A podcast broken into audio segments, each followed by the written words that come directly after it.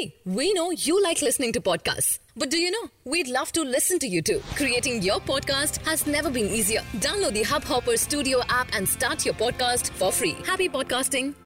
नमस्कार दोस्तों hub hopper में आपका स्वागत है हब हॉपर इंटरनेट पर कंटेंट के लिए सबसे बड़ी मोबाइल एप्लीकेशन है आज की देश और दुनिया की प्रमुख खबरें कुछ इस प्रकार हैं रिलायंस समूह के अध्यक्ष अनिल अंबानी के छोटे बेटे तेईस वर्षीय अंशुल अंबानी के बतौर मैनेजमेंट ट्रेनी रिलायंस इंफ्रास्ट्रक्चर को ज्वाइन किया है। कंपनी की ओर से शनिवार को जारी एक बयान में कहा गया है कि वह पिछले सप्ताह रिलायंस समूह में शामिल हुए।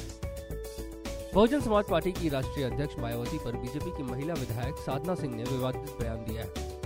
गेस्ट हाउस कांड की बात करते हुए साधना सिंह ने कहा कि जिस महिला के साथ ऐसी घटना हो जाती है, वो कलंकित मानी जाती है। महिला विधायक जब यह अमर्यादित बयान दे रही थी, उस समय मंच पर पार्टी के प्रदेश महामंत्री पंकज सिंह भी मौजूद थे।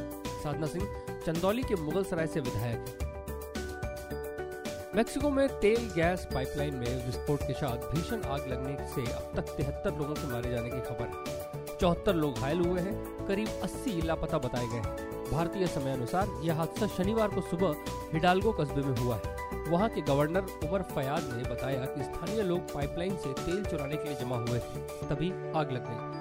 आग पर काबू पा लिया गया है। भारत के 15 वर्ष से कम और पैंसठ वर्ष से अधिक के नागरिक नेपाल और भूटान की यात्रा के लिए आधार कार्ड का वैध यात्रा दस्तावेज़ के रूप में इस्तेमाल कर सकेंगे। गृह मंत्रालय की हाल में जारी विज्ञप्ति में यह जानकारी दी गई है। दोनों पड़ोसी देशों की यात्रा के लिए, इन दोनों वर्गों के लिए अलावा अन्य भारतीय आधार कार्ड का इस्तेमाल नहीं कर पाएँगे। दोनों देशों की यात्रा के लिए भारतीयों को वीज़ा की आवश्यकता नहीं होती।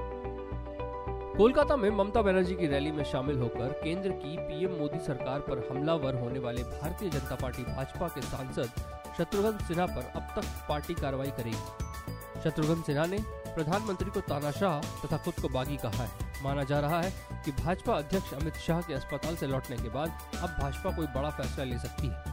इस बीच झारखंड सरकार में मंत्री व भाजपा नेता सीपी सिंह ने शत्रुघ्न सिन्हा को गद्दार कह दिया।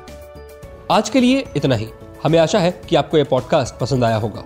आज के विषय पर अगर आपके कुछ विचार हैं तो हमें ज़रूर बताएँ। और अगर आप हमें रोज़ाना सुनना चाहते हैं तो सब्सक्राइब बटन दबाएँ। आपको ये पॉडकास्ट अच्छा लगा तो कृपया हब हॉपर मोबाइल एप्लीकेशन को अभी डाउनलोड करें।